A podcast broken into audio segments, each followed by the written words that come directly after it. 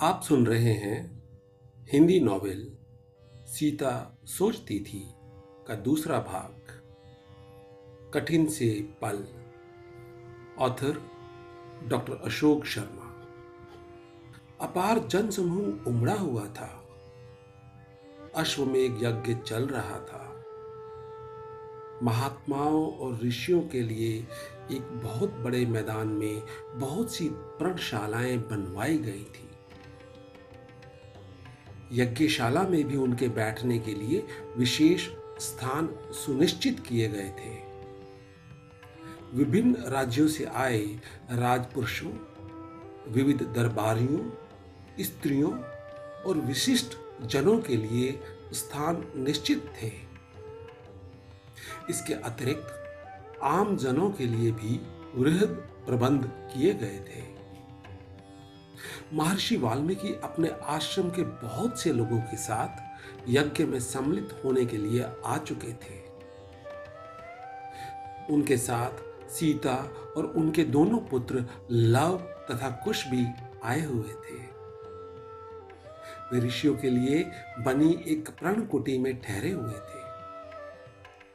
राम ने उन्हें बुलाने के लिए लक्ष्मण को भेजा। महर्षि वाल्मीकि लव और कुश के साथ अधारे। राम ने प्रणाम कर उन्हें उचित आसन दिया। लव और कुश ने अपने परिचय में स्वयं को महर्षि वाल्मीकि का शिष्य बताया और उनके आदेश पर सस्वर रामायण का गान प्रस्तुत किया। यह गायन शास्त्रीय संगीत की धुनों से परिपूर्ण था। रामायण के इस गायन के पश्चात कुछ वरिष्ठ जनों द्वारा उनसे जो प्रश्न किए गए, उसमें उन्होंने अपनी माँ का नाम सीता और पिता का नाम राम बतलाया। कुछ बड़े और लव छोटे थे। उस समय यह सुनकर राम को रोमांच सा हो आया। उन्होंने महर्षि वाल्मीकि की ओर दृष्टि उठाई। उस दृष्टि में अनेक प्रश्न छिपे थे। महर्षि ने यह दृष्टि पड़ी वे राम के पास आए और धीरे से बोले, तुम्हारे ही पुत्र हैं। सुनकर राम ने होठों को दबाया। धीरे से गहरी सांस ली। शून्य की ओर देखा, फिर पलके ज़ोर से भींचकर आँखें खोल दी। ऐसा लगा जैसे इन कुछ ही पलों में वे पता नहीं कहाँ कहाँ से गुजर आए हों। महर्षि ने शायद उनका मन पढ़ लिया और बोले इनकी माँ भी आई है। यह सुनकर राम ने प्रश्नवाचक दृष्टि से उनकी ओर देखा और पुनः एक गहरी सांस ली। ऐसा लगा जैसे बहुत देर से कड़ी धूप में चलते थके हुए शरीर को कोई छायादार स्थान दिखाई दे गया हो। इतनी देर में पता नहीं कितने रंग उनके चेहरे पर आए और चले गए। जिस प्रण कुटी में मैं ठहरा हूँ, उसी के पास वाली कुटी में वे इन बालकों के साथ रुकी हुई हैं, महर्षि वाल्मीकि जी ने कहा। क्या वे यहाँ आएँगी? राम ने पूछा। प्रयास करता हूँ, लक्ष्मण को मेरे साथ भेज दो। लक्ष्मण? कहते हुए राम ने लक्ष्मण की ओर देखा तो वे शीघ्रता से राम के पास आए। महर्षि की बात सुनो, राम ने कहा। लक्ष्मण, सीता आई हैं, मेरे साथ चलो। सुखद आश्चर्य से लक्ष्मण कंपित हो उठे और चलने के लिए व्यग्र भी। राम की ओर देखकर बोले, मैं मैं सविनीय उनसे यहाँ आने की प्रार्थना करूँगा।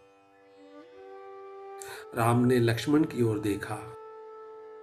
कुछ कहा नहीं, किंतु लक्ष्मण ने उनके नेत्रों की भाषा पढ़ ली। वे महर्षि के साथ चल पड़े। उनके दोनों पुत्र अंगद और चंद्रकेतु भी वहीं थे। और साथ चलना चाहते थे। किंतु लक्ष्मण ने उन्हें रुकने का संकेत किया और महर्षि के साथ सीता को लेने के लिए चल पड़े।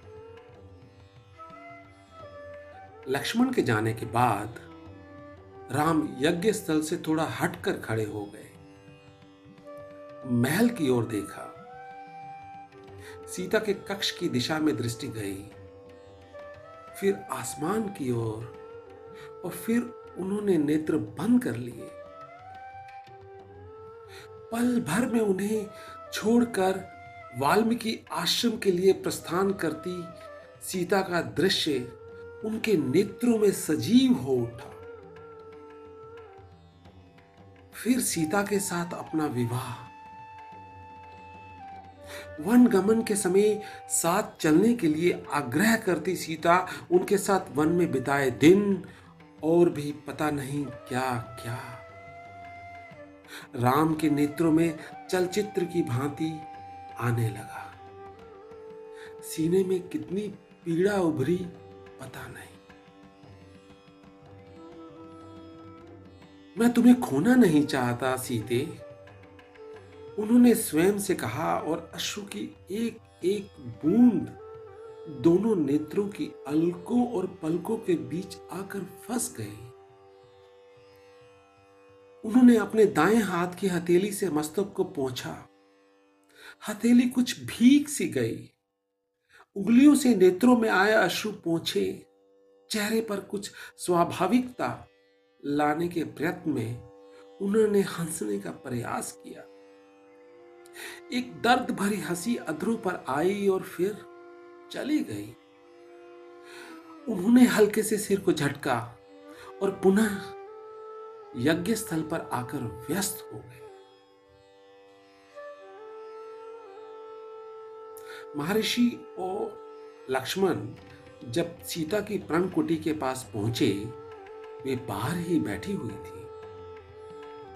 उनका चेहरा भाव शून्य, किंतु तेज से भरा हुआ था। नेत्र बंद थे और वे ईश्वर के ध्यान में मग्न किसी साध्वी सी लग रही थी। लक्ष्मण ने पास पहुंचकर पुकारा, भाभी! सीता ने आँखें खोल दी और महर्षि को देखकर खड़ी हो गई। लक्ष्मण ने चरण स्पर्श किए तो सीता ने आशीर्वाद दिया। लक्ष्मण ने सीता को अयोध्या की महारानी के रूप में वर्षों देखा था। आज सब कुछ होते हुए भी अत्यंत साधारण वस्त्रों में, एक प्राण कुटी में, भाव शून्य चेहरे के साथ उन्हें देखकर वे आते। चरण स्पर्श करने पर सीता ने आशीर्वाद अवश्य दिया था, किंतु स्वर में उष्मा नहीं थी। बहुत निर्विकार। और निरपेक्ष सस्वर था लक्ष्मण ने बहुत युद्ध लड़े थे। उन्हें वीरवर कहा जाता था। उन्होंने विवाहित होते हुए भी चौदह वर्ष अपनी पत्नी से अलग और ब्रह्मचर्य का पालन करते हुए बिताए थे। कई बार उर्मिला के यादों ने उन्हें परेशान भी किया था। किंतु उन्हें एक भी क्षण ऐसा याद नहीं जब उन्होंने धैर्य खोया हो या अपने को कमज़ोर अनुभव किया हो। किंतु आज सीता के भाव शून्य चेहरे और प्राणहीन स्वर ने उन्हें विहल कर दिया। उन्होंने भरे हुए गले से कहा, भाभी मुझे क्षमा कर दे। किस लिए, लक्ष्मण? तुम्हारा क्या दोष है? सीता ने उत्तर दिया। आपके स्वर से ऐसा लगा, आपने आशीर्वाद भी कर्तव्य की भांति ही दिया है, मन से नहीं। अवश्य ही मेरा कुछ दोष होगा, लक्ष्मण जवाब में बोले। नहीं, लक्ष्मण, तुम्हारा कहीं कोई दोष नहीं फिर कर्तव्यों के सम्मुख मन होता ही क्या है? आप ठीक कह रही हैं, कर्तव्यों के सम्मुख मन कुछ नहीं होता, कुछ भी नहीं। लक्ष्मण भाव विहल हो गए लक्ष्मण के नेत्र पहले ही सजल थे। अब अश्रु लुढ़क कर सीता के पैरों के पास गिर पड़े। सीता को ऐसा लगा जैसे लक्ष्मण ने अपना सिर उनके पैरों पर रख दिया है। उनका मन कुछ देर के लिए विचलित हुआ। फिर उन्होंने अपने को संभाल लिया और बोली, जो कुछ हुआ, वह उस समय की परिस्थितियों को देखते हुए तुम्हारे भाई की सहमति से लिया हुआ मेरा अपना निर्णय था। इसके लिए मैं आज भी दुखी नहीं हूँ। अपितु, कह सकती हूँ कि एक नितांत नए, शांति और आनंद देने वाले अनुभव से गुजर रही। और ध्यान देना कि यह मात्र सुख नहीं, आनंद का अनुभव है। फिर तुम क्यों दुखी हो रहे हो, लक्ष्मण? अब तक लक्ष्मण बहुत कुछ सामान्य हो चुके थे। कुछ रुक कर सीता ने पुनः कहा, लक्ष्मण, यह मत समझना कि मेरा कुछ छिन गया है। सच तो यह है कि मैंने स्वयं त्याग दिया है। किंतु देखो इन बातों में तुम्हें बैठने के लिए कहना ही भूल गए। भाभी, मैं बैठने नहीं, भाई की आज्ञा से आपको लेने आया हूँ। लेकिन क्यों? आपके बिना यह अशुभेग यज्ञ का अनुष्ठान कैसे पूरा हो पाएगा? लक्ष्मण, यद्यपि मुझे इससे अंतर नहीं पड़ता।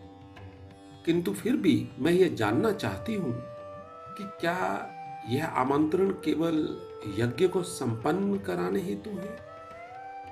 नहीं भाभी, मैं ऐसा नहीं समझता। शायद यज्ञ पूरा करने की बात एक बहाना ही है। सच्चाई इससे इतर ही होगी।